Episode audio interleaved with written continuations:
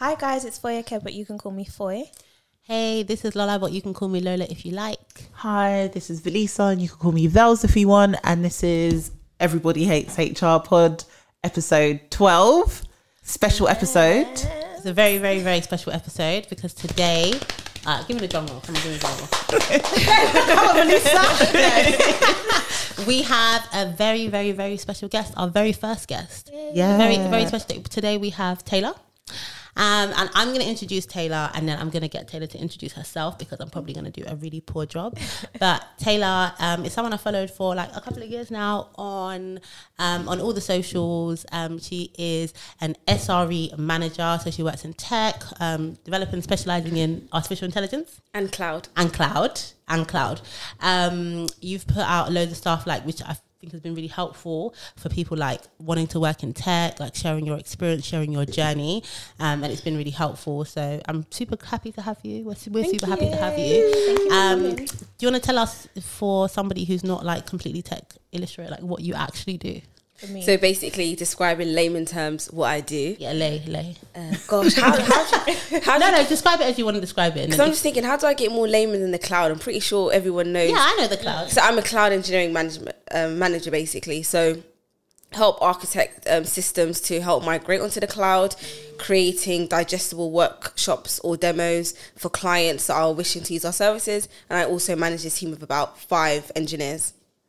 So can I ask a question? Again, Yes. it might be a bit dumb, but like, is everything not in the cloud now? Do you know what? You would be surprised. I think when it comes to ooh, when it comes to like basic stuff, most things are in the cloud. So like um, application to your emails, Outlook. But there also are some other clients or um, companies that are still on what we call legacy systems. Well, they're still operating on very old kind of you have to sign in VPN, um, disk and tapes kind of situation. So not everything is on the cloud, but the majority of stuff, as in our personal devices and going on to signing on to your work emails, is on the cloud. Yeah. Yeah. And how long have you been kind of working, I guess, in tech and then I guess specifically within cloud? So I've been working in tech since I've been about 18. So my first job before I, the summer before I went to uni, I was a, um, what was I? I was a, basically a service desk analyst for a company that mimics Sky TV. So I was helping people um, install their satellite dishes, but I was doing the customer service. So I'm now I'm 29, so I'll say about 11 years. But then I went to uni, so I was doing that. So I would say full time for about seven to eight years. Um, been in tech for 11 years, and I always make a joke that I just fell into cloud engineering because being a cloud engineer or cloud manager, um, the aspects of kind of like it sits within a methodology called DevOps, and DevOps is a methodology. So I don't know if you guys have heard of like, so you do HR, there's your CIPD exam. It's like being called a CIPD specialist. How long have you been called a CIPD Yeah. specialist? Okay, you've been in HR. So Yeah, yeah, I just yeah. one day woke up, and my manager was just like, okay, cool, like, hey, DevOps engineers. I was like, something to add me more money on the LinkedIn. So why not? So, yeah, so before we get into it, we've got a little game. for Okay. you. It's a like a, It's a little icebreaker. a yeah, just an icebreaker, a this or that Okay. game. But you can't think about it. You just have to like On the top of your head. quick fire. Uh, I didn't put the drink down. There's no judgment. No judgment. You ready? We will Yeah. discuss it after though. Be self-employed or employed. Employed. Work from home or the office. Office. Public or private sector. Public. Hmm. wow. Manager or individual contributor. Manager. Side hustle or no side hustle. No side hustle. Make lunch or buy lunch. Buy lunch. Early start and early finish or late start and late finish. Early start, early finish. Good benefits or more money. More money. Work socials or stay at home. Work socials. LinkedIn or Instagram. LinkedIn. Coffee or tea. Now coffee because of the baby. MacBook or Windows. MacBook. Trainers or shoes. Shoes. Okay. All right. Uh, do you know what? It's funny because I saw you kiki keying on LinkedIn today. You know, like when you you know when you like comment on someone's thing, yeah. Yeah. And I remember someone made some joke or something. And I see, oh, Jess. I was like, you're loving it. I love, you know what? My cousin, he does recruitment, so he's just like, I have to be on this like website. Yeah. We're just like, you proper, you're in it, you're in it. I'm just No like, reason. hey, I love, I love LinkedIn. too. Some people, some people don't like. I don't know. How do you guys like? I feel like it's a bit of a love hate. I feel like you come on when you have to come on. Yeah, I don't really like LinkedIn, but not because I think there's anything wrong with it. I just feel like it's turned into a bit of a Facebook. Like people are just saying too much of their own personal, sort. Like this is, I didn't come here Wow. for this. I don't mind it, you know. no, I don't. I don't follow you on here because of your person. I followed you because there was something about your professional life Yeah. that interested me. Not not your cat You know what it is? being. Some, sometimes, pe- sometimes there's some really tenuous links as well. People just want to share something about their personal life and they'll link it somehow to work. Yeah, and I'll be like, yeah, mate, yeah. And then It's they get loads of likes, that's tenuous. I mean, during, during Black History Month as well, you get all of the interracial relationships. The guys will be like, "This is my wife. She's black," and I'm like, Oh gosh. Uh, do you know what? I think my relationship with social media will get on in a bit. But when it comes to LinkedIn, I actually first got it when it came out because I was working for a recruitment company. They were just like, there's this new tool slash app called LinkedIn. when, when, "What year was that? When did it come I out? 2008. I would, uh, yes, I've had it since when I came out of college. So maybe when I was about 18, maybe, I don't know if that's when it came out, but I've had it from like, for quite, since the beginning. You're a vet. Yeah. So I've had, I've got like 10,000 connections or something. Wild oh that. wow, Yeah. it's a But lot. have you seen like a drastic change since? Um, the aesthetic is a bit more nicer. Um, I don't. I'm trying not to get too technical, but basically, LinkedIn used to be just a sales tool, connects you to people that mostly do sales. Mm. So if you work in a sales orientated job or consultancy, mm. LinkedIn is the best tool because what it used to allow you to do is to download your contacts into an Excel CSV file. So back in the mm. day, you'll just download people or import them. And then you're just like calling them like hi, hi. But now, do that now. now it's more so well you, you still can but bec- there's no point or need to import people's data into csv unless you're doing like data analytics stuff Mm. because you can message people on linkedin so it's gone from being a sales Did tool they have contact details in there before? yeah yeah it's gone from being a sales tool to a social media tool because before you couldn't message people or it, for some reason people didn't think that you could message, Message. people Yeah. yeah so you, the people like myself that that's why i'm so like active posting because if you're not messaging somebody or you're not cold calling them you're like actively like hey he's got a job i've just finished my Yeah, yeah. contract mm. So it used to be very wolf of wall street like an online yellow pages Because now they have like mm. LinkedIn Sales Navigator, they've got LinkedIn Recruiter, like Yeah. things make money, and Definitely. a LinkedIn Emails. Recruiter license is literally so expensive. Mm. It's like thousands and thousands and thousands of mm. pounds in recruitment businesses because it's like the place to be. Yeah. like every not everyone's on LinkedIn, but when I hear when I ask someone if they, if they have LinkedIn, they say no. Like it's actually a, a shock yeah, to me, same. Yeah. Yeah. Yeah. especially when like you have like a job. Like I don't know. Even if you don't, like I saw um Krept from Krept and Conan. Mm. Obviously, he's launching um the Nala baby care Mm. stuff Yeah. on the twentieth, and he put up. He was like, everyone should be on LinkedIn. Like I'm on LinkedIn because, and it helped. He made a connection that Yeah. contributed to the Nala baby thing. So it's just a good way to network. Yeah. Yeah. Um, I wanted to go back to the questions because Same. you chose public over private. I mean, it's an ongoing thing with us. Yeah, we are definitely side private. what would No- you classify shade as public like nhs Yeah. and private banking Yeah, that's Yeah, Yeah, An okay. example, yeah. Um, I chose public because I noticed that when working in the public sector, such as like NHS or like I I think charities, class, Yeah, us, yeah. people are nicer. It's true. Money isn't good, but people are nicer. Okay. Um, also, I guess from a technical point of view, I've built most ex- of my technical experience with the public sector because they have a bit more older or legacy systems. so, in regards to when I want to go now private, like working for banking or for startup, if you know how to like migrate from what we call as a greenfield or brownfield site, then you could pretty much do anything. So it's good learning. It's a good learning. yeah, good learning, and I think Okay. that the benefits are maybe a bit more better Yeah. for somebody you know, he's a mom or person of color. Yeah. So I've always maybe had like a special affinity. I, you know? I do feel like the public sector is a little bit slower, and that does lend itself to people Mm-hmm. being a little bit more people oriented and a bit nicer rather than just being like fast, fast, fast, money, money, money. Like Yeah. you know, we hate you, but come and work for us. Yeah, yeah, no, no, that's that's very valid. Um, home or office? You said It's an office. office. yeah.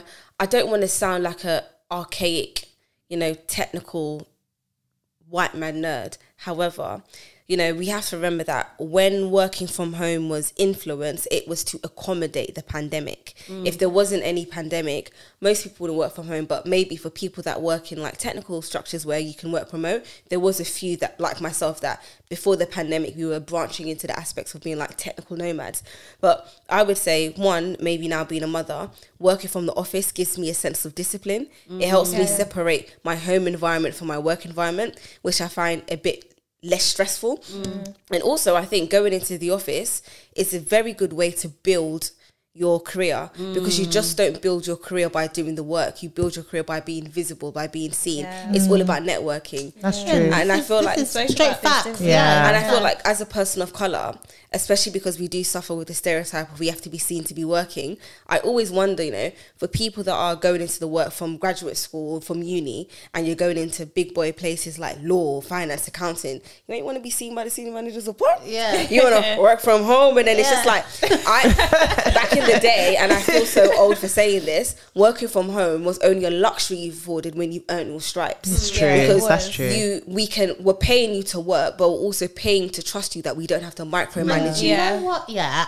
What I would say is like the shift in how people feel about their employers. I always say that people have this this crazy like one sided relationship with their employers, where everyone, wa- including me, everyone wants as much as we can get, but we want to give as little as we can give. Yeah. This is not a good relationship. Like if that was an, like an actual relationship, it would be abusive.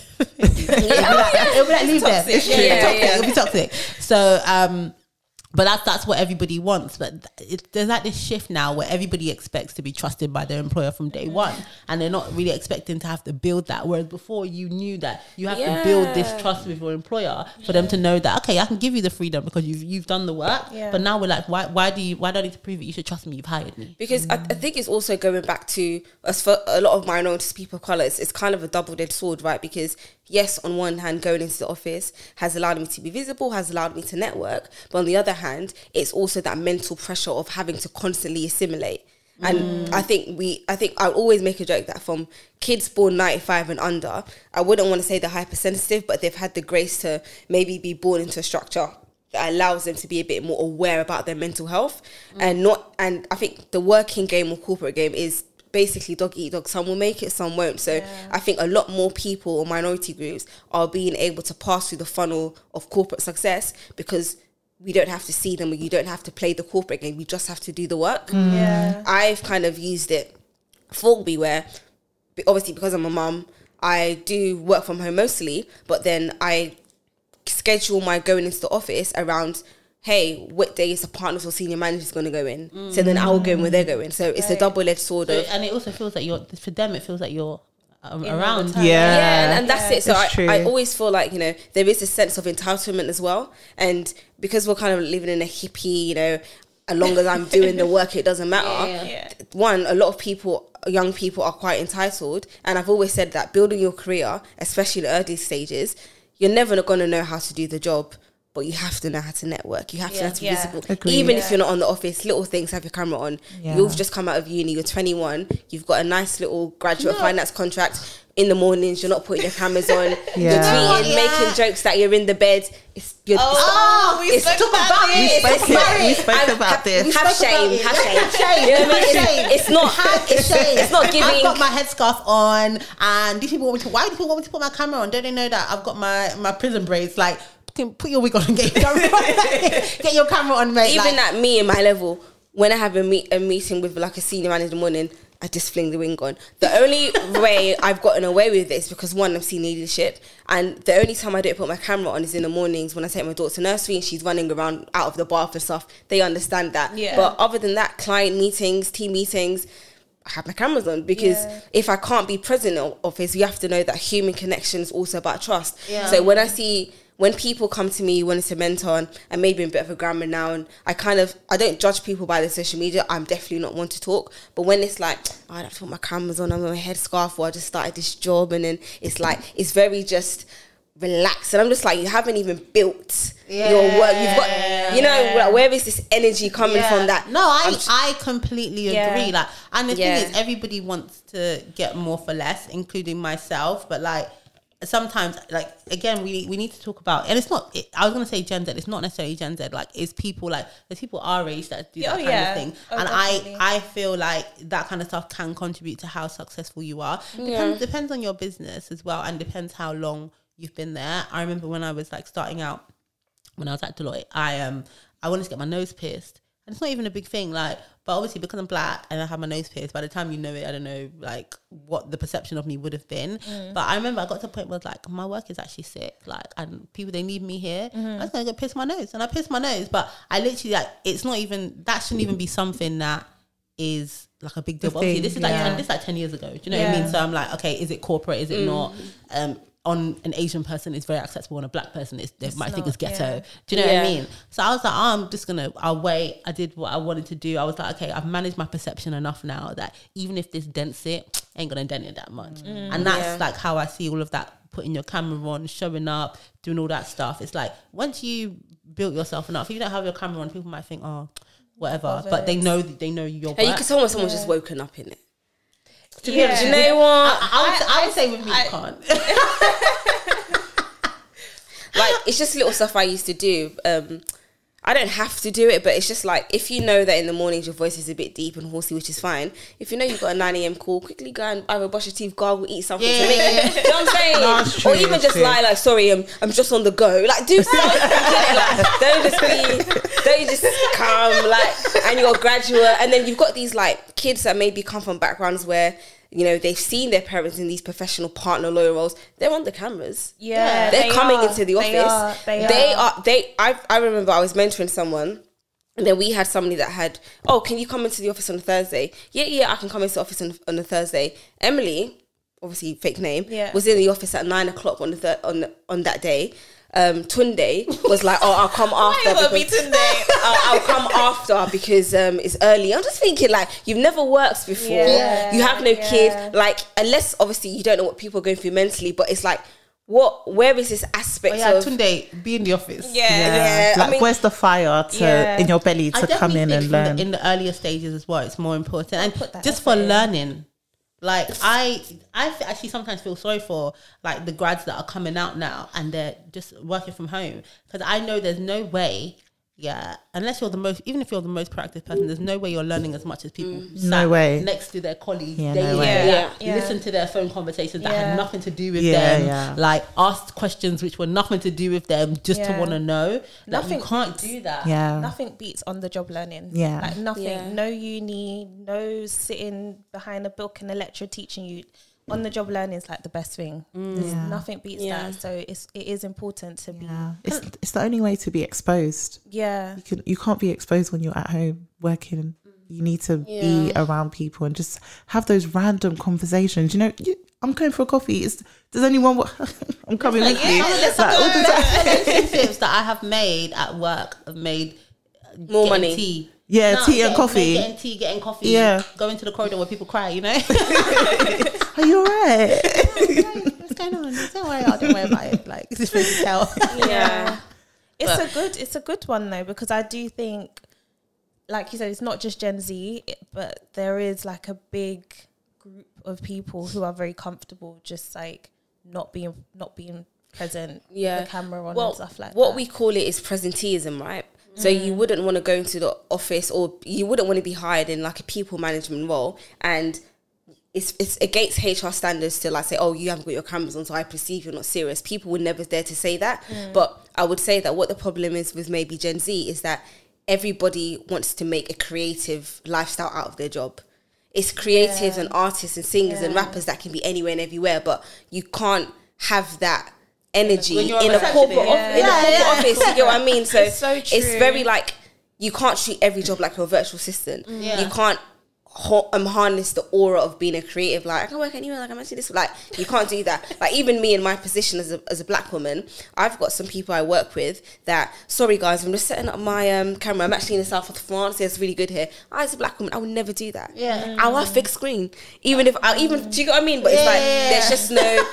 But you, They're really using their benefits now, do you imagine understand? Like, Yeah, that's yeah. mad because, like, imagine like you're just anybody else and you have a virtual, like your virtual screen is the beach, yeah. But like you, you're on the beach You're virtual You're that I just feel like there's, if your company allows you to work remotely, there's nothing wrong with that. Yeah. But know that you're confident and people know that you know you can do your job before you Yeah. yeah. back. Yeah. You understand? Yeah. Don't just Yeah. be coming.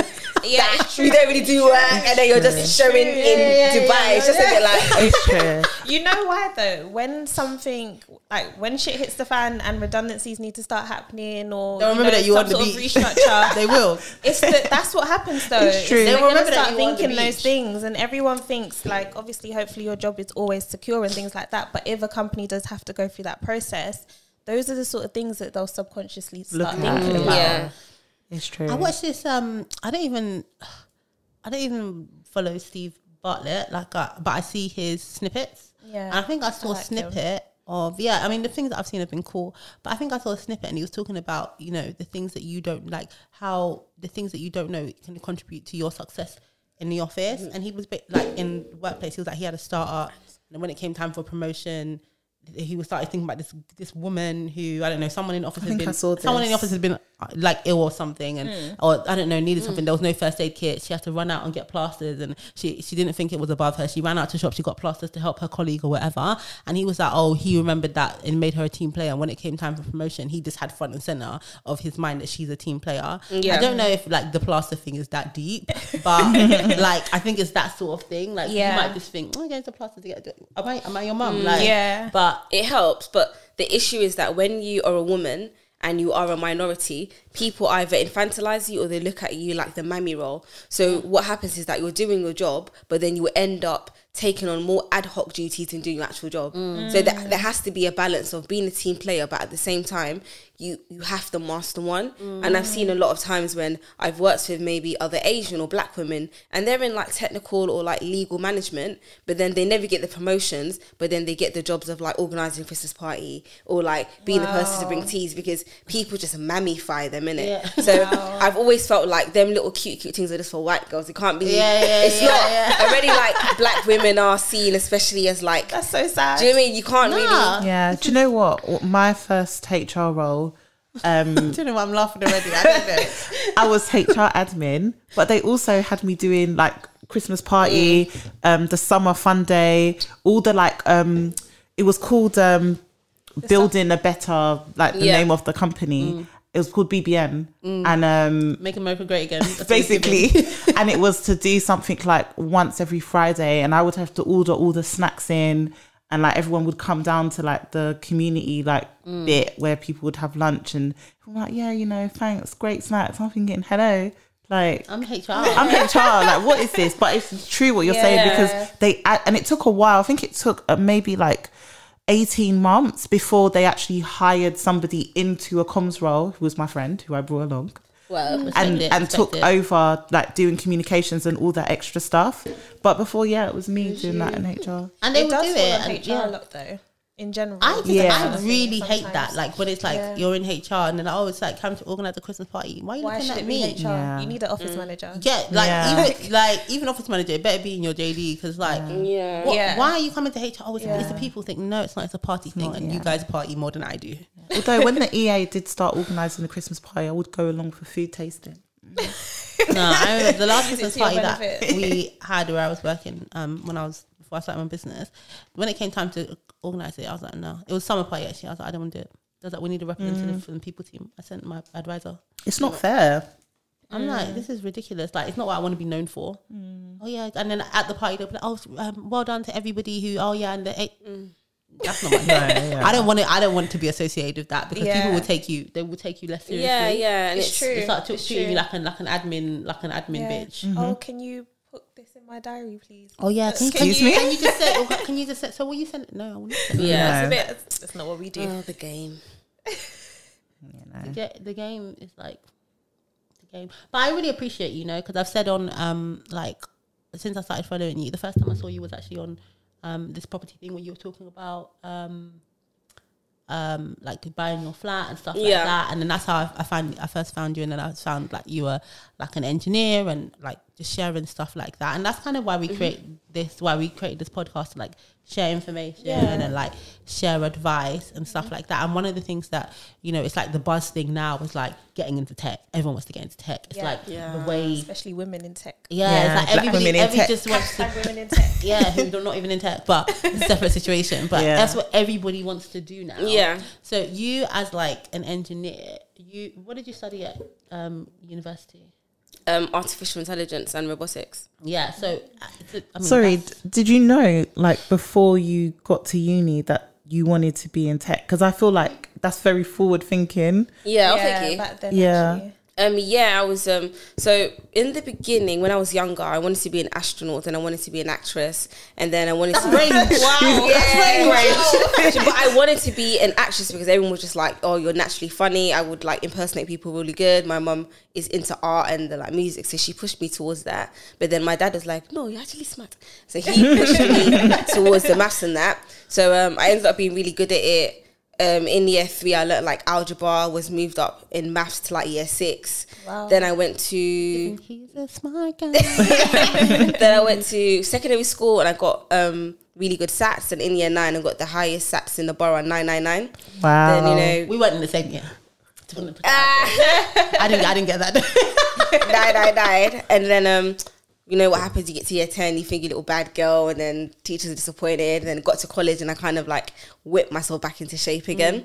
So when I got the opportunity to study AI, I got like a scholarship because it was a new um, course, but also because I used to watch quite a lot of like um, industrial and technological, technological um, documentaries with my dad on like national tech, like geographic. So I've always been quite so up dad. to date. Yeah, That's so dad. Yeah, so I've always been quite like technically up to date with like forward thinking technology. So I've always wanted to like study AI because of that.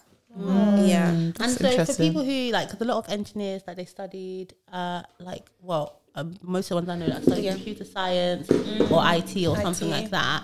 What what are the options for kind of people who want to be engineers and not like who are not who don't have that degree? I know there's like boot camps and stuff. but, Yeah. like, and there's a lot of people who say they're self taught, but how would someone go about it?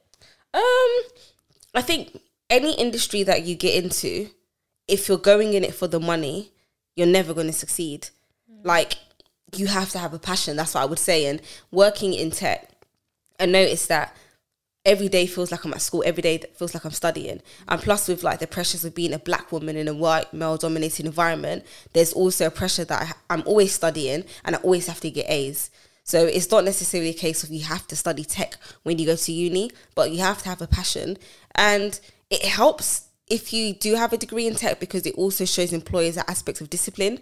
But with the boom of the internet, with the boom of the versatile different levels of or types of learning you can do, you don't necessarily need degree, a degree, but you mm. can't be lazy. You have to come to the interview mm. saying, "Hey, I have no degree in tech, but here is my freelance projects that I haven't mm. done paid. Here is my GitHub profile. Here is my LinkedIn where I'm always posted." Like, and I don't think a lot of people have that level of botheredness to just do that. So having a degree shows your discipline and just gives you that step ahead. Or you can join a boot camp, but boot camps are highly competitive, and especially if you're looking to enter the tech game with no degree, minimal experience, and then you're also competing with these people that are 16 doing apprenticeships, there is ageism to certain aspects. So what I would say that if you've got a degree in tech, I think that's great. It gives you kind of like that leverage where you can just kind of go straight into a graduate role, which pays a bit more. But if you don't have a degree now and you do an apprenticeship or boot camp, make sure that you do quite a lot of self study and you do quite a lot of projects.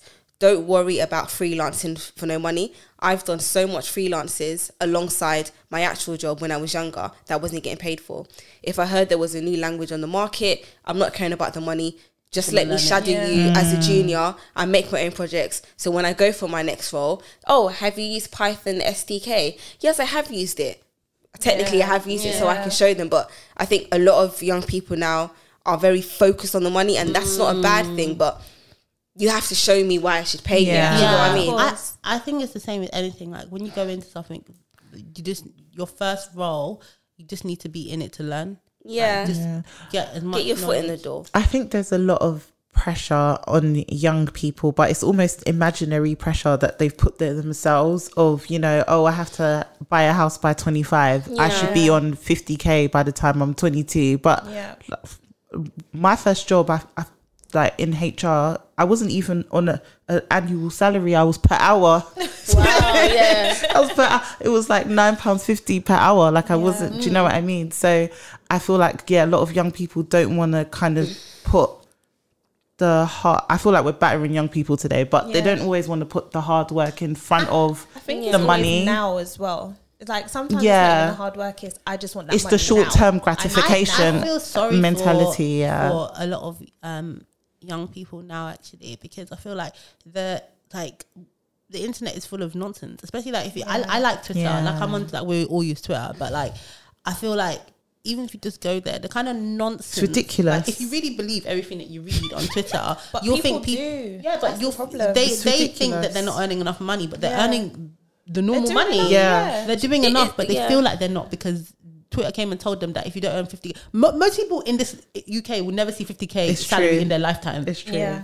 People don't want to hear that. They don't no, know. I mean it's not. It's not to say that you can't do it. It's that. not to say that you can't do it. And I think if you want to earn money, you can earn money. Yeah. of course. But if you're at a certain stage, like if you're in your early twenties and you're not uh, there, if you're there, I applaud Great. you. It's great for you, and I'm I'm happy for you. Yeah. But if you're not there, like you shouldn't be so hard on yourself. But they Yeah. don't know that 'cause they don't have the like again. the foresight isn't there. Yeah. It's just They don't even now. have the It's just right now. But then, like, leading us onto like a certain topic, when people are honest about their salary, mm. people don't want to hear it. it depends Yeah. what the salary is. Because yeah, if if it's people, if it's like yeah, yeah, it's true. If it's like twenty five k, everyone will be like, oh, Everyone be like, I well done. well done, That's blah what blah. Yeah. Yeah. Yeah. I hundred k. Yeah. I feel like mm. even in regards to like young people have an expectation of like what to earn. I also feel like that pressure is there because we've got such an overconsumption of social media because we don't mm. have community. People are lonely. So mm. when you allow certain things to enter like your eye gate or your spirit, you start to internalize it. But if mm. the social media was to, sh- if we didn't have COVID and we had a social media sh- shutdown, a lot of people would be very like will be happy because you realize that you're an individual going through life and everybody's life trajectory is different. Yeah. But when you're young and impressionable, we don't have community centers. We don't have maybe leaders in our community that are outside of the realms of rap, OnlyFans, and music that are only these big, these big, that these big figures. People, hence why I said people are going into the corporate space with that freelancing, creative Yeah. mindset, and it's Yeah, like, it's true. no, you gotta like work. Like it's Yeah. not, it's not a by the beach pool, graduate job. Like you can't work. Or like walk, walking my dog day in the life of a graduate person. Like walking my dog in the like it's What not. I spent I've working seen on the so beach many in. Dubai. yeah, it's just, it's just it's terrible. it's what it is. Yeah. It's terrible. It's like um. Did you see when um? uh, It was during the peak of COVID. There was a paramedic who was saying like you know what she's going through during Yeah. lockdown and stuff, and everyone's like, oh, thank you for your services, blah blah. And then in another video, she gets into her um Audi car.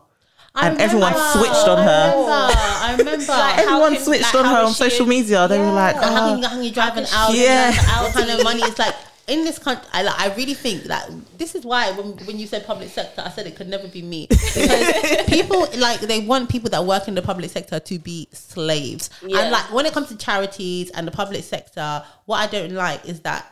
You know, there's there's no there's not money, so they expect you to do it for the for the good of Good, the people, yeah, and I don't like that. Like pay people, Yeah. especially if Yes. they're doing something that is like you know valid but it's like they know like when you work for a charity your salary will be 10 15k less and Mm-hmm. they'll tell you yeah but you know the good because yeah, I, i'm for the good cause But I wanna i don't want to become the good cause it. yeah yeah, exactly. no, I agree. um so i also think that people are like quite like secretive as well Mm. like um because there's a lot of shame attached to salaries and a lot of like i don't know people fear the evil eye there's loads of reasons why people don't share but we don't we're not really good at like well not all of us but we're not good at sharing Yeah. like When you uh, say us, you mean just people just Okay. people Brits. in general like UK is very Yeah, very yeah, Yeah. it's like and, Okay. and talking about money is still quite Taboo. taboo Yeah. Yeah, and like, do you know what? Remember when um, so when I was in the metro, and then it was like, oh, this is like they put that clickbaity um, headline out saying that this person spent this much on a Oh yeah, I remember you. Yeah. yeah, so, save this much or whatever. Everyone was doing up think piece on or why it's not a good financial decision or why it is, or some people like really great. Of all the people, you know, I got one DM asking how much money I made when I bought the flat. No one So asked no me. one no, even- nobody no one bothered to ask. Everyone was speculating. I only had, and it was a white girl. You see? Not Yeah. one person, the only person who asked me how much money I earned was earning when I bought my flat to get the context. Yeah, yeah. Yeah. Which One- is one what's person. needed. One man- context. But people don't want that. I know it was trending all over. Black Twitter, but it was only one person, and she was white. She did. Yeah, Yeah, like, oh, do you mind how I asked if I asked this question? Do you know how mad that is? Because so we're having this conversation about someone buying something, and everyone's talking about it, but no one is even interested in getting the context, and, or no one is confident enough to ask the question. I told the person because it's not. It wasn't a secret. Yeah. People are That's there what for the bad issue vibes. is. Yeah, that's what I the feel like it's also because when you see somebody in your community achieve something that's the top 1%, not necessarily in regards to salary, but it's outside, like I said, the realms of rap or music, there's you are now you've now become a reflection of their inadequacies.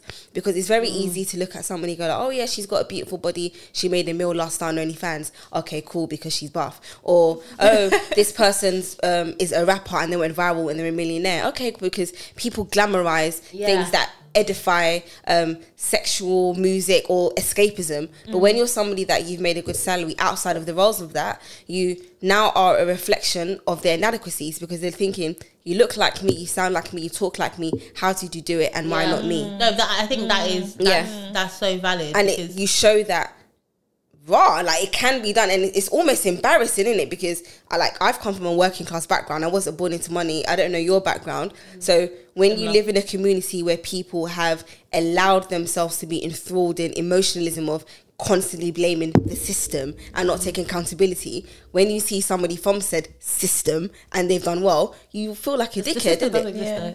Huh The system does exist. Though. no, the system does exist, but then it's like, does the system exist, or are you taking accountability Yeah, as well? no, it's both. It's mm. both. Do you know what I mean? It's And both. people lean on towards one side. Yeah.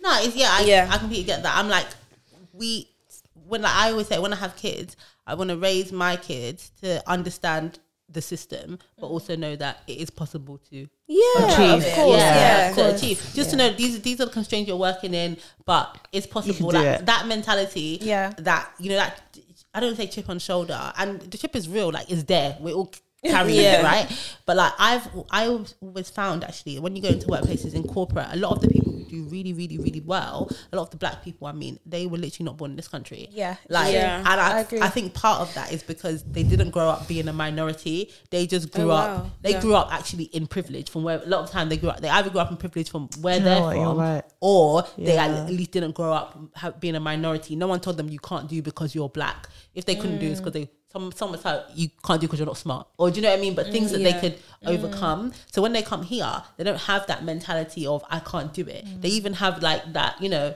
why can't It's I do happening, it? yeah. But do you know what as well? It's because they're more grateful because they understand the power of the pound. They understand the power of wow, I'm actually in the UK or US. But I think when you're here, you're slightly spoiled. complacent. Mm. Because if we are talking about this aspect of the system holding black people back, why can somebody that got a scholarship from a village in Ghana come here and go to Oxford, but you that was born here, you mm. can't?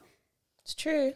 I'm not being No, funny, no, but no, like it's- it's, it's it's, it's, it's- it's, and it's it's confidence. entitlement as well because I, I think it's there's some entitlement, but it's also some like I think it's a lot of the time people have either beat themselves down or they've been beaten down. They so they don't beaten even down think, they don't even think Yeah, that they can't. They don't even think that they can do it. They're not told that that's their aspiration. Whereas if you're coming from another country, like if I'm if I'm moving here from another country, I'm thinking, listen.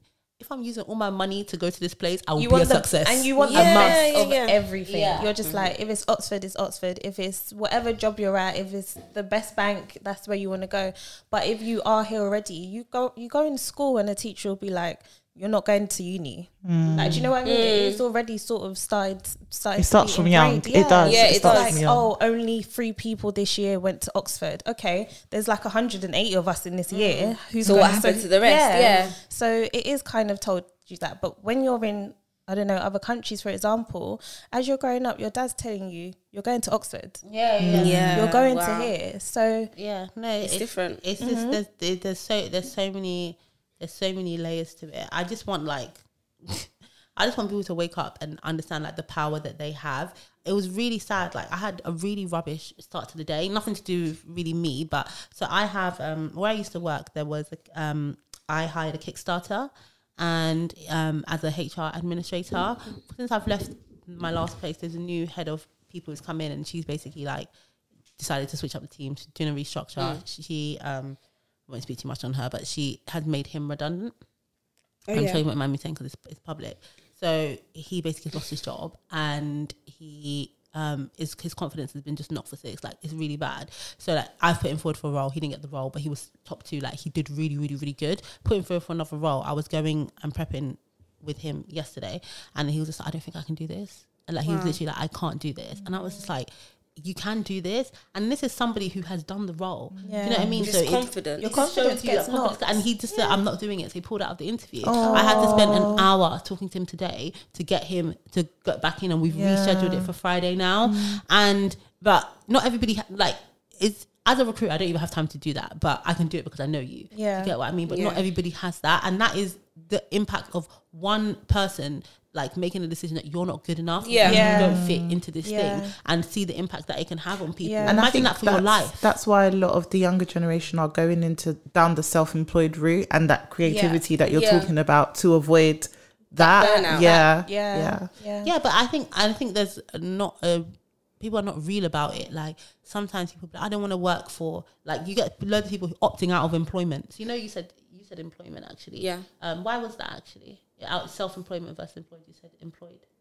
Um, because I be, uh, I started my career um, being self-employed, and the reason why is because I felt that as a young black woman from tech, there were so many um, vertices of isms that I faced. If it wa- so, it's very hard to know that have I sometimes had a difficult work environment because I'm black, because I'm a woman. Am I suffering from racism, sexism, classism, ageism, what it is? but what I notice is that whatever ism that I'm facing, I've always been more digestible, dare I say it, to white people when I'm not a part of the fixed furniture.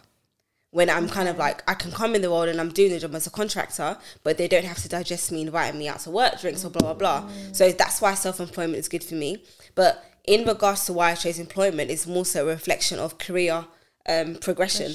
I found it easier for somebody working in tech to contract because via self-employed because I got a faster um I got dipped into the uh, deep end quite quickly. I got to choose what kind of like environments I want to work in. You network a bit more quicker.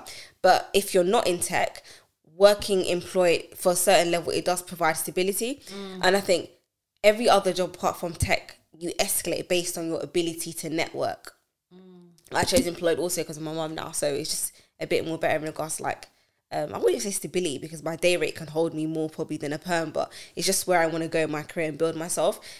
It's you get to a point where with the contracting issue is that you don't want to be a jack of all trades, and what I've noticed is that unless you want to stay as an IC, which is an individual contributor, then stay contracting. But if you want to go into management, strategic directorship, or partnership, even cool, we can give you the contract, you can do the job, but what's your longevity like? Mm. And that's what separates, dare I say it, the nerds from what we call the tech unicorns. Because nerds will come in and they will do the job and they'll do it great. Tech unicorns have the ability to have personality, explain technical mm, issues in layman terms, and do the job. Mm. So that's what I've always been seen as more of a unicorn because I don't fit the stereotypical mm. nerdy mm-hmm. kind of mindset. It's really interesting. sense, yeah. So in terms of like people like you know there's a lot of like employment shaming as well. Yeah. Online people are like, oh yeah, and working a nine to five, X, Y, and Z. and it just annoys me because like the CEO of Barclays is employed Nine to and, five? and no one ever like no one ever said Says, he's oh, a sellout because yeah. you know what I mean? But I think a lot of people sometimes they're not being honest with themselves. Like the reason they're saying they don't want to work is not because it's a chumps game, is because they've had poor experiences and now they're like self selecting out and mm. saying, Yeah. Oh, I don't want to work because fear, isn't Yeah, it? I think it's fear also- we lack this people lack discipline working a nine to five requires you to di- be disciplined. Working nine to five requires you to put your pride over your mouth and do you get what i mean? Not many people want to mm. do, you that because what? they feel entitled. Also there's an aspect of we're taking on a lot of american culture. American black people i've got a family in america. The reason why they're so against nine to five is because america was built off the, the back of black slaves. Mm. So working nine to five in a structure that was built of black people, it's kind of like you're constantly giving back to the white man. So I understand why you wouldn't want to work I mean, nine to kind of five. doing that here. We're kind of doing that here. more far removed. Yeah, we're kind of doing that here, but I feel like when people bash people that work mm. nine to five, it's not because these people are entrepreneurship minded. Yeah, It's coming with an aspect of pretentiousness and delusion that if they don't work nine to five, they're going to be a millionaire next year Yeah. or 100k next Yeah. year. But they don't understand that even for the great people that are self employed, we learn how to be a good so uh, we learn how to be good In a in serving others because we have served others in employment. Yeah. we've learned that discipline. There's so much things that i've learned from being an employee that i can use for my side hustles or for my contracting business because i was humble enough to learn. Mm. but if you're going in oh no i don't want anyone to do like i'm awake at 9 a.m I you're not gonna But I, I hear what you're saying, and Yeah. I, I agree that you do learn a lot when you're in a nine to five, especially if you're someone who eventually wants to work for themselves. But I actually think the opposite about discipline because if I'm having a rubbish day, I'll still get paid. Like no, I, You still, when you're contracting, you still do as well. no, as in No, like if you're self-employed, if you're self-employed, Yeah. for yourself, you have to work like otherwise on- you depends not on contracting yeah, yeah. self-employed Oh, yeah, yeah, yeah, yeah, you yeah. have to work otherwise you're not making money Yeah, you no have to go out and find your money i have to go out and find my money of how you feel. if if sorry if i want to um you know watch netflix and tell if i tell my manager look i'm having a bad day like i can't work today it's fine like i don't have that those same pressures that somebody who's self-employed will have. Yeah. so I, I do think the discipline is different. I think we have certain um like we, we'll have deadlines and targets that we have to meet based on other people. Yeah. But I, I do think the, the discipline aspect is different. And i'll say as well like um we can we can plan better because we're in employment if i want to have another baby I, I can do that without really thinking okay Yeah. like okay i can still save but i mean i don't i don't have to because i'm gonna get maternity pay I've, I've got stocks i've got all these things but Yeah. if i'm self-employed i have to really like do an architect's I plan don't think about it's my really But the reality though. but like, so yeah. Sorry. So when you're talking about um, you know, you need to be disciplined. A lot of the people who are doing the employment shaming, they're not even. they, they're not disciplined. They're not the disciplined ones yeah. that- But this, Yeah, is- yeah, this yeah. is what Yeah. so it's, it's Yeah. different. Like if maybe you're talking about somebody like yourself, where you're running your own business and you have to do a whole 360 model of gauging clients, nurturing clients. That's different. But it's more so. A lot of people, when I say discipline, it's not necessarily discipline in adherence to waking up early. It's just discipline of self. How do you talk to people? How do you conduct yourself? Do you know, stuff like that. They just don't have it, and that's why. but those, in our those people are not self-employed but that's what I'm saying. Like, that's or why. entrepreneurs. That's why in our community What- what we have such bad employees? customer service. Do you know what a 'Cause- good example is? They can is get me started on that. Instagram, Um, these Instagram businesses. that's what she just said oh, yeah. But you- no, but this is what, that's why we have such bad customer service Yeah. because you're looking down on people that do 95 from pretentious and delusional aspects. But you're not disciplined, like you. You don't know how to talk to people. You don't reply to invoices on time. You don't. You're posting to your story Yeah. saying, "If I don't come with my hair braided, I should Listen. f off." if, I, if I start atting people now It's they'll not. say i'm mad No, but I think, and a lot of people that talk about it being a chump scare, they haven't made it in the self-employment game. yeah, Mm, they're just so- talking They haven't, yeah, they haven't done it. So and a lot of them are employed. They're like, I can't wait. Working for them, working for someone is the ghetto. And I work for myself now, and it is a little bit of the ghetto. Like, Yeah. it's hard, and mm, like. Hopefully in the future it'll get easier, Better, yeah. but like Yeah. you have to be the chief cook, bottle washer, you know everything. Mm-hmm. Then you have to do your marketing, you have to do your business development, you have to do your accounting, It's you a have lot. to do sales. You wear like all it's all- yeah, you have to do all of those things. So I definitely think that it does require like more discipline than Yeah. being in employment. But Mm-hmm. the people who are, are usually the ones talking about it, they haven't got a clue because they haven't Yeah, been they don't have that- either. There's a difference between being an entrepreneur and setting up a limited company and company house. Mm. That's not an entrepreneur. You've set up a, a company.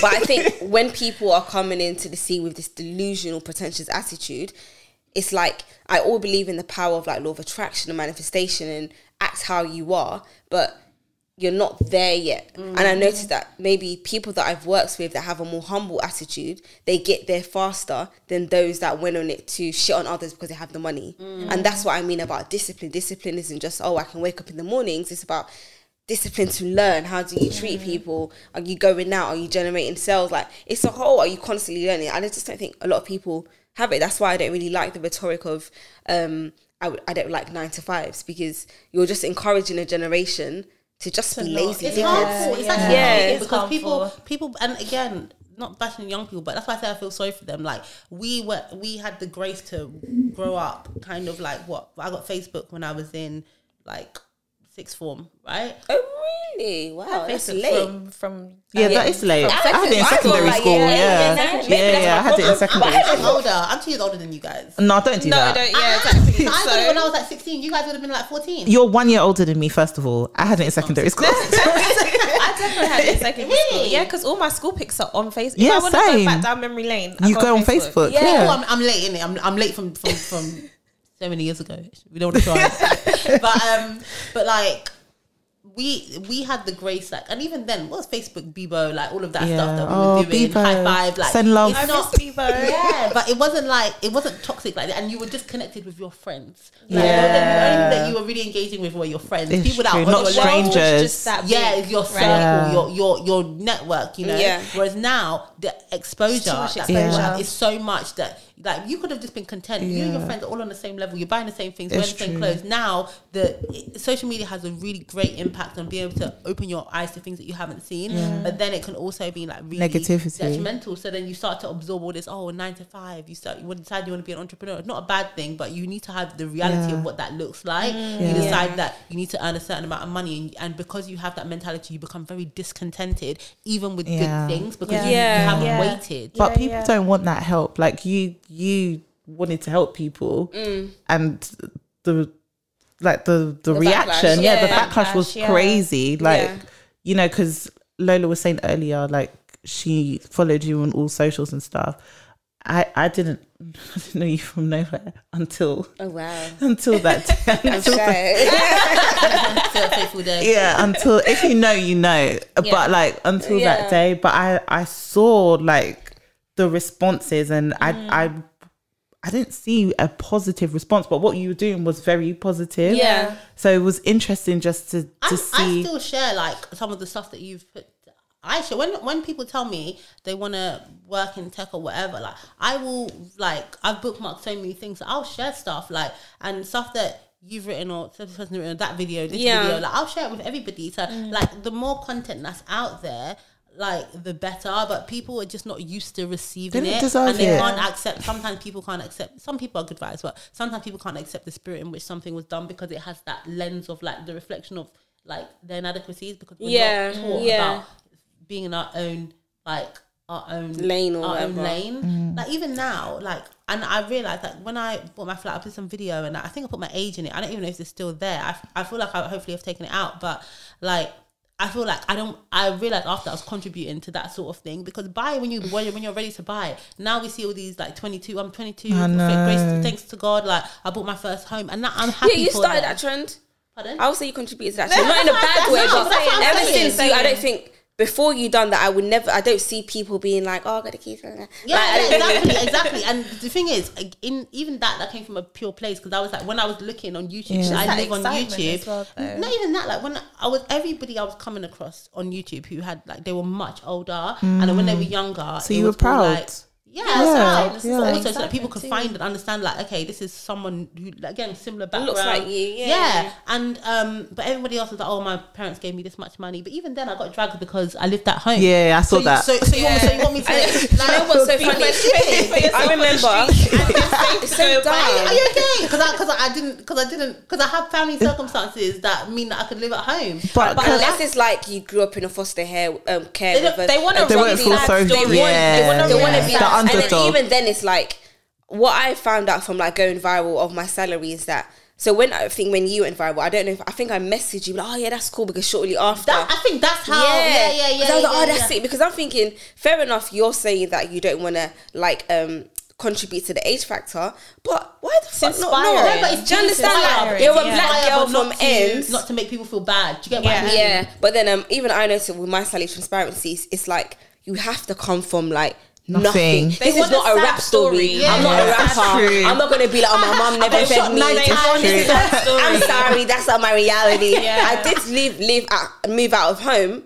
But in my head it's like that's not my story. And it's like Yeah. people then start to throw hypothetical situations. I remember saying oh how did you um, learn how to code? Oh i went to uni. Oh but the fact that you even had the privilege It's a as privilege. as a black cis hetero woman Come to on, go man. to uni what about the people in africa? Are you somebody in africa? Yeah. why are you Let- let thinking them like message me. it's weird. Yeah but this is it. And it's like it's, it's really sad when you have black people that come from these working class environments that are like basically negging you and at the same time wanting you to like It's weird. comparing you to hypothetical situations that they're not in and i think that's what separates people maybe like yourself or like I've gone to so many conferences because I used to do sales, and you've got white men from privileged backgrounds being like, "If you want to make it, just make it." And like, do you know what I mean? But in my in my head, as a black person, you're thinking like, "Oh, it's good for you." So Yeah, when mommy gave you yeah. 300k, 24 but hours.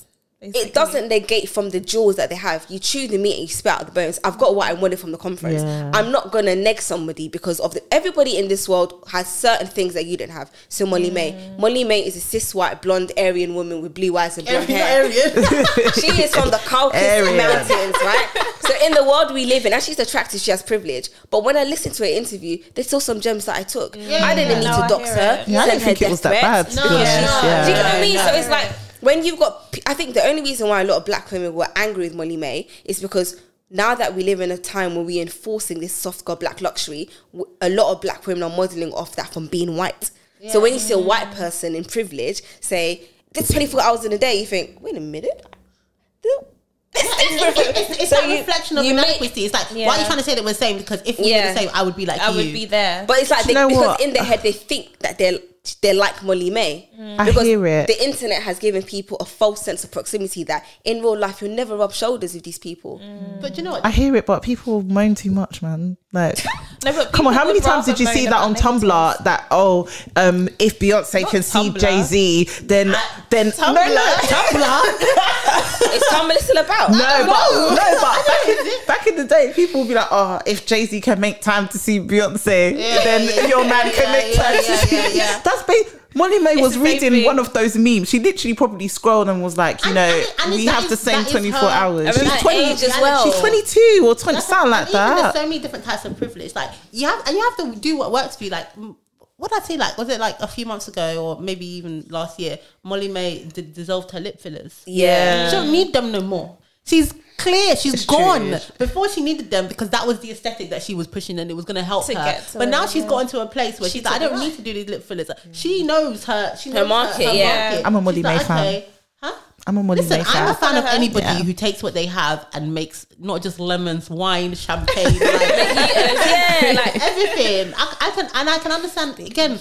You again what you said. Chew the meat, spit the bones. Like it's this is Yeah. exactly that. Like So you can take what you want Just from take it everybody, so important. and then you can understand. But there, is, nobody is going to understand like when it comes to like race and social mobility and all this kind of stuff. I always say like even when I was talking about like even relationships, some people say that they can never be in interracial relationship and stuff like that. I'm like the only type of interracial relationship I could be in would be one where you know that you will never understand my lived experience, and that is so important. And people Yeah. need to appreciate that. A lot of these white people, It's even people that want to be allies or whatever, they will never fully understand, Understand. your lived experience. So stop coming on the internet expecting them to because they won't. True. Yeah, They and it's not won't. their fault. And also, like, even in regards to like aspects of um, dating when it comes to social mobility, I find it like strange, but I understand why people talk about the difficulties of dating interracially. But we're gonna go towards a generation where the difficulty of interracial relationships won't be an issue; it will be an issue of class. Mm. Because I don't bond with people based on their color. I bond with people based on their class. Mm. I can get along with a white girl that comes from a working class background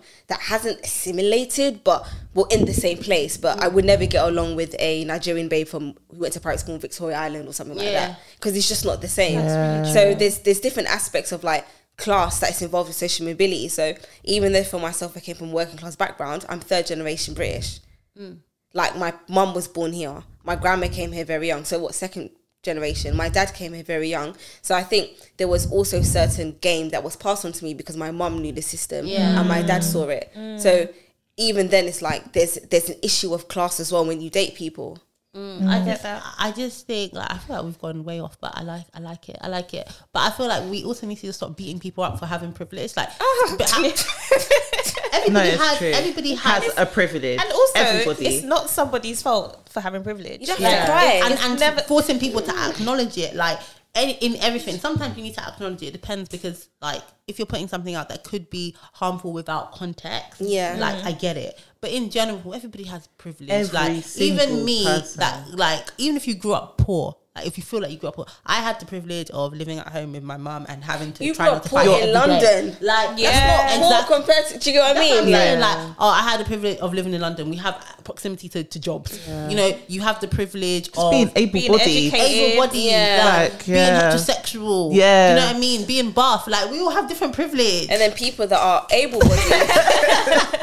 There's different levels, and then you've got people that are maybe not able bodied, but they're white, has privilege over somebody who's not able bodied and black. But mm. if you're gonna constantly it's a struggle into- Olympics. Yeah, like, if- exactly. If you're gonna constantly delve into emotionalism and not take what you need from people, then you're never gonna get far. Yeah. You're not gonna listen to somebody that has good advice on how to get into HR because they're white but disabled. Like, come on, after a Yeah. while. what I think it's really funny, especially when it comes to careers, like that chew the meat, spit the bone. I'm going to be saying that every episode now because No, but it's I so really relevant. like it. Same. It is relevant. Yeah, like, like- but it's it's so funny because most of my audience that like when I make videos on YouTube about careers or HR whatever, most of my audience is, is actually is is is black. Oh, okay. Yeah, oh. but I'd say I'd say, but I get a lot of comments from people who are who aren't. So a lot of like most of my audience is black. They're the ones who are most likely to listen to my stuff. But I have a lot like people who leave comments and stuff. A lot of them are a lot of them are white and stuff like that. I feel like a lot of the time we we're opting out of listening to people who have things to tell us because they don't look like us. Mm,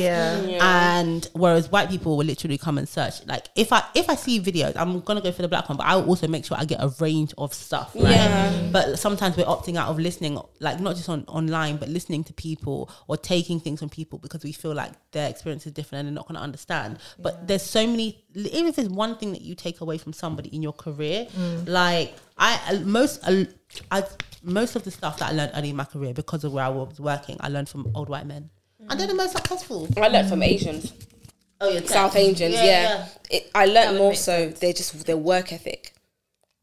Like I, they would they are seen as people of color, but they're like the crown jewels. You know, the relationship between like South Asia and Britain. But when work starts at nine, they will be in at seven forty five. Not because they're working, but because they want to be seen. And that's one thing I really respect about South Asians. They have they are also melanated, but their work ethic and how they've built their communities is impeccable. So a lot of my work ethic does come from South Asians, and a lot of the people that I've seen or I've helped in my career that I that I've seen as my destiny helpers have been white people. Mm. But you know, when it comes to like South Asians, I also feel like that's something that it works for them, but sometimes they get abused for it as well. Like they try peop- to be white sometimes. not well. They, a lot of times people forget that you you have some privilege, but you don't have it all. Yeah. and then also like people see like there's stereotypes that affect us. So you know, black people we don't have the stereotype of being really hardworking. That's not our stereotype in it, but that is a stereotype that people. Uh, do with like South Asian, so it's a lot of time. If you see in the workplace, people will pile on the thing. They'll be helpful. Yeah. They'll get drowned with work. So I think even then, like everybody is suffering with something else. Whereas Yeah. we're trying for everyone to think that we're hardworking. They're trying to get away from the. Sometimes they're trying to get away from the whole thing of like I can do anything, drown me in work. Mm. So everybody has their own thing. That's why you just have to take what you can from. Take From what you can from situations, people, yeah. yeah, and then just learn as much as you can. I was gonna say, sorry, just to go back. Um, so when you both sort of shared your stories, um, and you got the backlash that you got, how did that make you feel? Because I'm just trying to think, what's the answer? What's the solution? Is it that people don't talk about their salary transparency anymore? They don't inspire people because Yeah. on the flip side, we've seen so many positives that have come out of people that have been in like um, similar situations to you or like top exec situ- um, Yeah. positions, and it's really inspiring. So, what's the what's the answer here? Do we just stop talking about it, or do we continue and sort of just drown out the white noise? Oh gosh, um, what I've learned from that scenario is that it's not about not talking about it, but mm. talking about it in spaces or environments that are safe or ki- what we call like Yeah. table kitchen conversations. Mm. Right. So, um, LinkedIn absolutely ate it up. They loved it.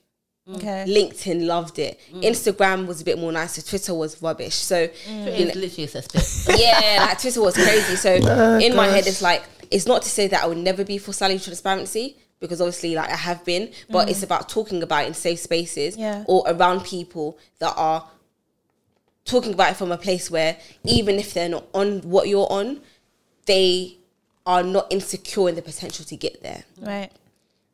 So and also you have to back it up in it. Like even if I get a job that adds fifty k on my salary and looks like, hey guys, fifty k on my salary, like, I wouldn't do that because there's also like an aspect of um danger, right? Mm. Because the more money you earn, especially with the cost of living, the more crime there is, more people get a bit more hungry and I know now why a lot of the elders that got their like corporate jobs back in the day move off the ends because you're not able to enjoy the fruit of your labor without feeling like you're in danger. And I've always said to my family and friends that when I went viral on Twitter for like exposing my salary, if I had been a young black man, I think I, I- it wouldn't be the same. Yeah. robbed. It- Yeah. it- Yeah. If I was a young black boy, then you a think I could just go to a party on Asby and be like, "Yeah, obviously, man, went no." Like, that's, it would never be the New case. but- target, yeah. I think there's an aspect of like being a woman, like, okay, cool, like girl boss, people want to hate if they mm. can, whatever. But I only have that grace because I'm a black woman. If I was a black mm. man, it would be very different. So I can mm. understand why people like move off their ends or just kind of go and eat it because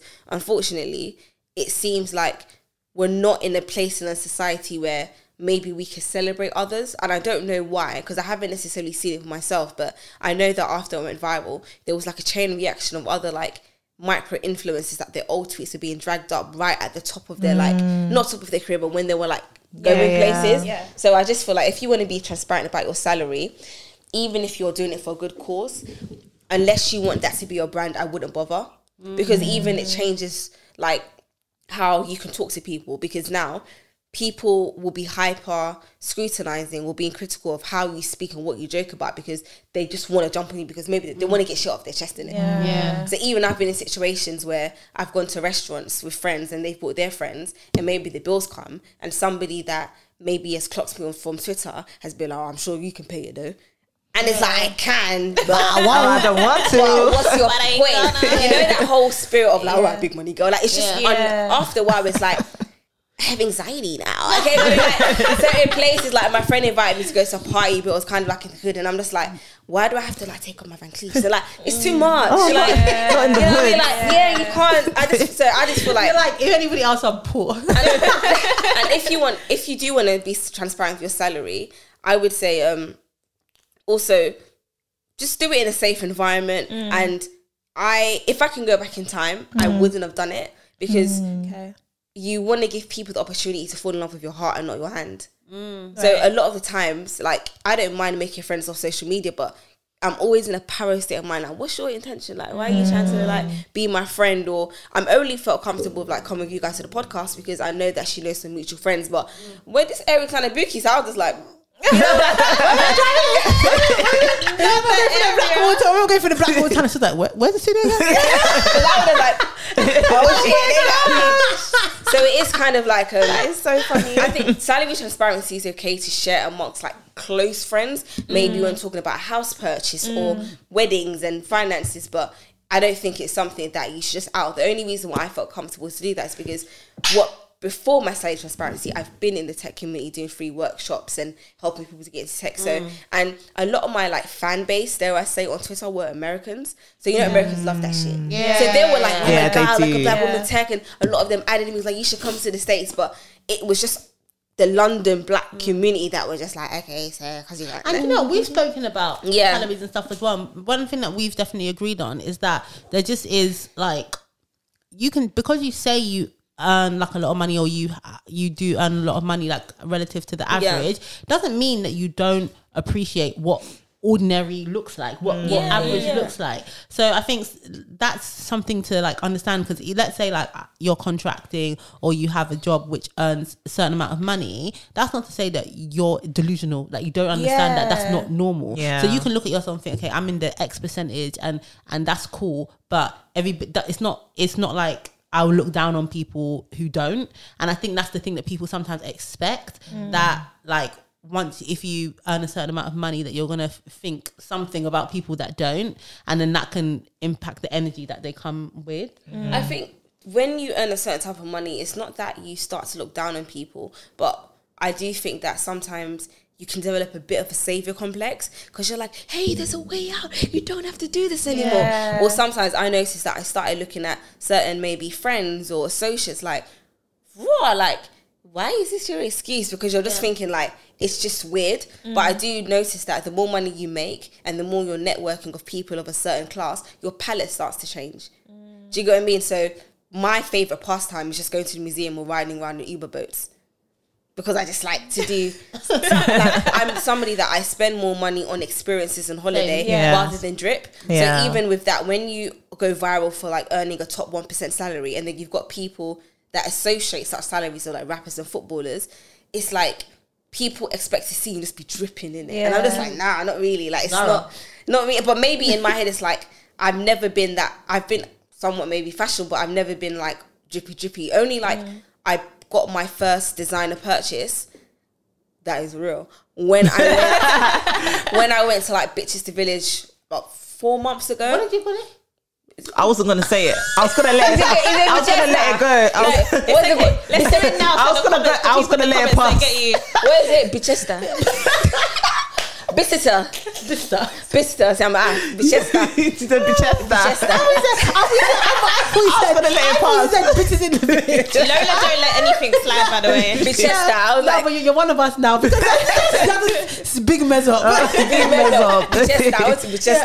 Bichester. Bichester village. Yeah. And I bought my first like Prada boots, and that was like a day rate. But already in my mind, mm. I'm thinking, raw, like, and not that I need to recoup, but I just couldn't understand like people just be mm. doing this. But mm. even it's like it's Prada, but you, you, unless you're into fashion, you would never know that like this is Yeah. the vibe. Like, so I, I I don't know, but there's a certain pressure that you feel like if I'm going somewhere, of course you can wear clothes twice because I remember when I went viral and I was wearing like a pretty little thing dress. One girl was just like, fair enough, she's pretty, but you're on big, big 100k or six figures. And People are mad. What's wrong with that? People are mad. is wrong with It's that? Molly Let me Mae not wearing like- PLT. Those are the people we need to run from. They're just like, mad. like making everyone They're on social media. they're No, but scary. She was young though. In her defense, she Yeah, was very young. but still, but it those was are the big girls people- following her. This is what I'm saying. Like big six figures, are even. over- But those are the people that are People are like mad. allowing other people on social media to feel so bad about like ha- Yeah. thinking they have to do so much, and it's like, like no, it doesn't need to be like that. People that. have stuff to say about everything. When it was when it was mine, it was like, oh, she spent that much money and she don't even have a house. If she moves to Kent, she could have got a three bedroom house. I think I saw. I'm comments like single. yeah. And what am I doing in Kent with a three bed house? Well, we have slumber parties. like, I don't understand. Like, And but you people would be just close, like you didn't want to move to Kent. Do you know Yeah. how far Kent is from, listen. from so I should your live in- livelihood? so- like, what? I should live in Maidstone. People are But it's mad. just silly because it's like you could have got a three bedroom house, but this is what I'm talking about educating the community because regardless of whether I decide to spend 500k on a four bed house in Kent or I decide to spend 500k on a large studio in Chelsea, it's still 500k.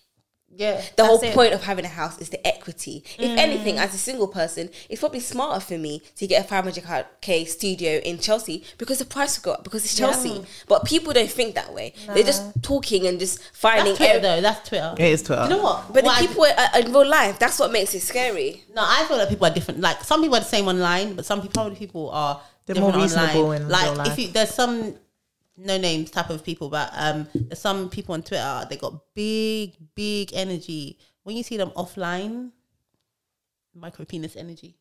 micro penis energy offline, like. And it's just that's just how people are. People, the internet just gasses Yeah, people it's true. up. Like, yeah, it, it's just that's just how it is, and I, I've just accepted that. Okay, So earlier today, we put on our Instagram story that we are going to be talking about all things maternity and salary. And um, we asked all of you to send in your dilemmas or questions or comments that you had. So we have one here and it says, Would love to hear about return to work from mat leave. I'm about to go on maternity leave and already thinking about how it will be when I come back. I'm in HR too. Looking to move into tech and away from education due to money, also workload, very contradiction contradicting messaging about work-life balance but expectation to work all hours of the day to meet unrealistic deadlines due to high staff turnover. Any advice would be appreciated. It's a lot to unpack there. Mm. When when she says moving into tech, do you think she means into a tech company within HR or into tech? I mean, if she's, I don't know. It could be either these days. Like, Yeah. you know, Yeah. I'd I'd assume HR. Yeah. Um, So what was the first? first of all, congratulations. So obviously, because you're going on maternity leave, but I don't know. These these are the women who have their babies. What was the first have been question? So The it first- was, would love to hear about return to work from mat leave. Ah, Yeah. yeah. that's interesting. I mean, I'm not back at work. You're What, due. what, was it, what was it like when you went back to work? Um, I I found it easy. I went back to work. I think it was nine or twelve weeks postpartum. Oh, Went wow. back to do a contract. Oh my gosh. Wow. Wow. Yeah, because um, so I. So I keep saying close my mortgage. I moved into my property um January 2020. Then I found out that I was pregnant three and a half months after. So no, four and a half months after. So a lot of my savings that I would have used if I didn't get a house was used on the house, right? Yeah. So um, then I worked through my pregnancy. Um, luckily, I only was able to do that because it was COVID, so I was working from home. If not, probably would have lost a lot of money because I, I had to keep, keep on being put on bed rest. But I went back to work three months postpartum because um, one, it was I, I challenge I, I had quite a challenge of like separating my identity from being a mum. Okay. two there was a lot of financial anxiety as well. Like i guess certain traumas that come from coming from a working class environment and coming from a place where every time you see a woman has a child it's like a career just finishes in it? So i had that trauma that i forgot that it's my qualifications that hold my career not the fact the baby. yeah, Yeah. but so I, I didn't really think that. So I was just like, so even then I started my master's at seven months pregnant. I went back to work um, nine to 12 weeks postpartum because I was just like, I don't want them to use my motherhood as another ism against me. And when I got pregnant, um, I had just stepped into my first big girl role perm, 80k management position. So I was like, I don't want it because I've never judged my ability to get a job on me getting the job. It's how many times am I able to get it how long have I worked there. So I made sure I worked through up until like eight months. Then I went back three months postpartum. How was it? Um, I would say the most challenging thing about it was mentally. So you deal with quite a lot of like mum brain. There's times when like I've said, okay, Taylor, go take a shower, and I've gone to the kitchen sink and I'm running the tap like water, running. What's going on? What's going on? And then I'm, oh, I need to take a shower. then I've got in the shower. Then I'm like, there's water running here but something is in the. Oh shit, I've got ten of tap. So it was just like a lot of confusion. So that's one thing I struggled with, like mum brain. That's when I started to like maybe be a victim of not being present, being like present. So 9 a.m. we used to have like 9 a.m. stand ups, and maybe my daughter fell asleep at 5 a.m. and she's breastfeeding. I'm not putting the camera on. But what I was able to smartly do is that I made myself into a brand. I made myself into this six figure tech mummy. So companies just ate it up because I guess in that aspect I just ticked off every ism. Yeah. Mm. Like I, I, was, I was just oh, a perfect token, like black, under 30, six figures, mom. They were just they Should have just said you Yeah. Muslim.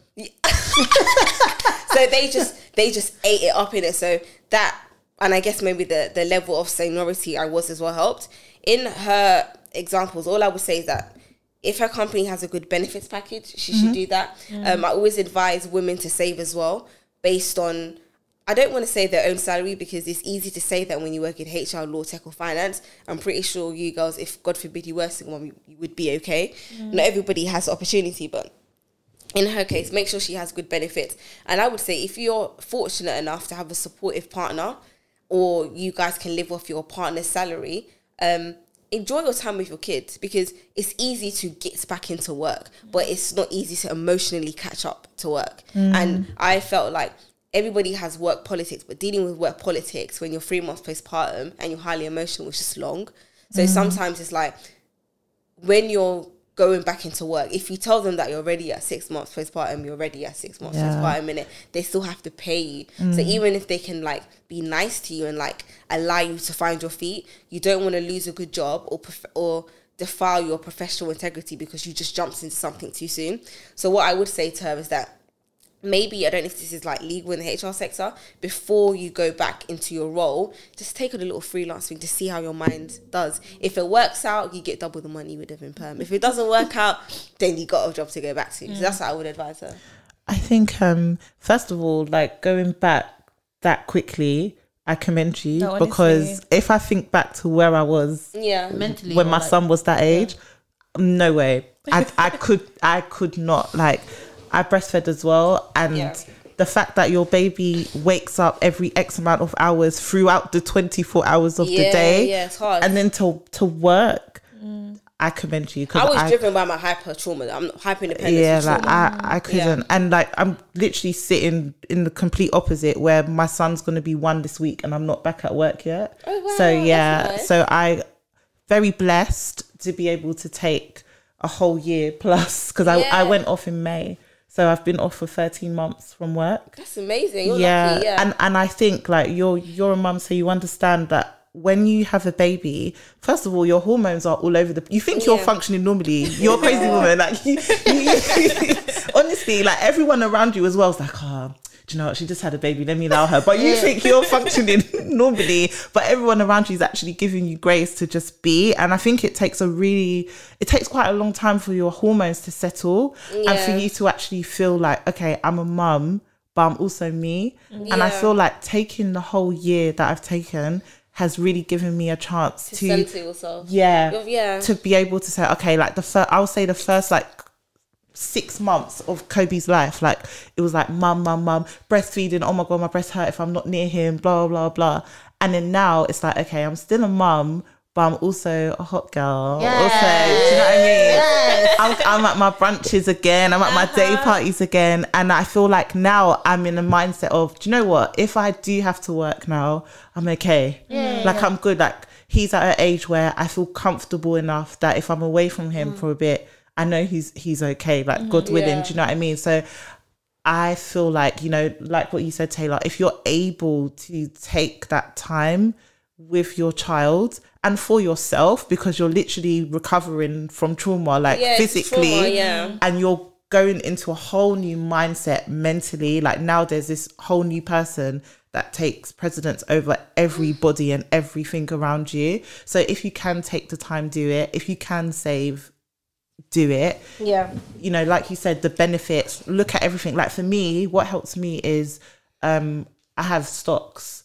So when things were like feeling a bit and I wanted to keep up with my lifestyle, because that's what it is. It's about how you want to live. Like I, I could have been like, "Do you know what? Let me let my fiance take over everything. And I, I did a little bit, but I'm not gonna say, oh babe, like I want to go to Roka and I want to go Hakkasan. That, that's on me. So so I, I I was lucky enough to be able to have stocks that I hadn't touched. I was like, do you know what? Let me take some out to mm. just help me a little bit, and that's that's what helped me stay off for like yeah, yeah. thirteen months. benefit. Yeah. So to answer, like, take as much time as you can and as you should, because it's not easy. You're gonna go. The first year is like a, Yeah. The first it's year. a whirlwind. Yeah, the first year is crazy. I Yeah. would say of like being a mum. just to touch on her other point, she was saying she was thinking about moving and um, like thinking about moving jobs. So I've I've placed people who have finished a like who are coming off maternity leave and then going into like a new job. But I always I always think that like that must be crazy. Like trying to like Get yeah. trying to get into uh, trying to go back to work with everything that you've desc- described like all the emotions and then having to do you know having to credentialize your place in a new uh, yourself in a new place having to go and improve yourself. It might in a new place after depending on how long it's been. Do you know what i mean? Depend on how ready you are. I mean, it depends. I mean, unless your like workplace you got made redundant or it's extremely toxic, then of course move. But um, I would always say, unless you just get up presented with an amazing opportunity that they called you for, not that you looked, I would say rely on the cushion of past probation benefits. At least be there for like another three to four months. I would even say six months. Just get back into yourself because they will have a bit more grace to For you. for you because they're relying on your credentials that you've built before you've had a baby. But going through probation, a new workplace, ah, But I guess it, it just, that, I guess that may depend on how long because obviously if you're going back like after three months versus if you're going back after like 13 months you could be in a completely different Yeah. headspace I was just gonna say, like, as somebody who has been off for 13 months, um, I don't have the same manager. I know two people on my team. what? Yeah, my whole team has changed. Like, I, gonna feel like like a new work. being in the tech industry, not tech because I'm not technical, but being in the tech industry People change. Yeah. and a big one as well. Everything changes all the time, like so quickly. So even when I left, I was one of seven, eight. Now I'm one of like sixteen. Mm. oh, Wow. So like for me, change. I think it's it would be easy for me to move because I don't know my manager. She doesn't know me. Mm. Yeah. You know, my director's only been there like a year, so mm. Okay. I don't think it will make a difference mm, to be honest. But it, mm. it depends, like you said, if you're going back earlier than that, then it makes a difference. If you depending on the industry as well, like like I said, being in tech, everything changes all the time.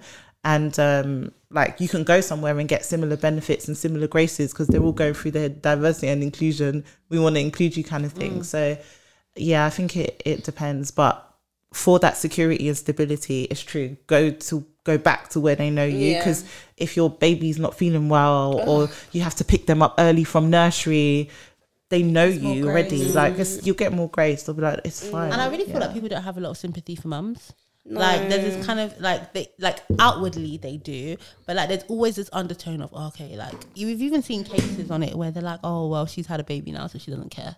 Like she's she's, she's just about she's just about her baby, Yeah. Yeah. or like if your child is sick, they're like. "Ugh." Like they're not, they're literally not thinking that however many months ago you literally pushed this human out your vagina or whatever. Yeah. Like they're literally just like, oh, your baby's sick. Like, isn't there anybody else? And you know what? It's mostly women that have an issue with women coming back into the office. I found that men were a bit more sympathetic because they're just scared because that's a big HR case, isn't it? Mm. Like, Yeah, oh, that's oh, true. That's But true, with know. women, it's like because I've had a, I've had a child. You'll be, be Yeah, fine. yeah. That's true. Yeah. like with women, it's, it's even the ones that aren't mothers, and I don't know if that's just like a dare I say like a feminine jealousy because maybe they can't like. Mm. So I've noticed that some women, I haven't experienced it, but I've seen that it's like there can only be one head woman. So now you've got the head woman off on maternity, and then you've got like somebody they're just competing, like trying to take each other's places. It's just mm. I don't know, but. Maternity and going back to work, I only feel like I had the grace to be perceived as superwoman because of COVID, but I don't think I'll be this bright or bold if we had to go into the office. I would not be putting my baby in preschool at six months or three months. I just wouldn't do it. Mm. I wouldn't do it. So it was like it was a bit of an opportunity as well. Yeah, well, one of my roles was remote because it was based in America, and because of the time difference, I started at two and finished at eight. So that was remote. So if I wanted to go back that early, Oh that could gosh. be yeah, that would be amazing. Was paying like um seventy five US dollars. I think that converts to like sixty ish, whatever here. So that would have been nice, but um, didn't do that. I just contracted. Yeah. Cool. Superwoman. We have to wrap up now. Yeah. Thank you. Thank you for having. Yeah, thank you for coming on. Thank you. Yeah. Thank Thank being our first you. guest. Yeah. And you're, you, this is really special for us. Yeah. You popped and you because cherry. you're our first guest.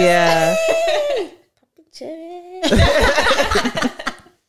No, it's been really good. Yeah, like, it was really, really good. I've learned a Really lot. Insightful. Like, Yeah. I, I, I enjoyed the, it. The bar is high now. For Yeah. It's true. Oh, sure. Thank you. It's really, going to be really high. Everyone Yeah. will be like, oh, that place is dry.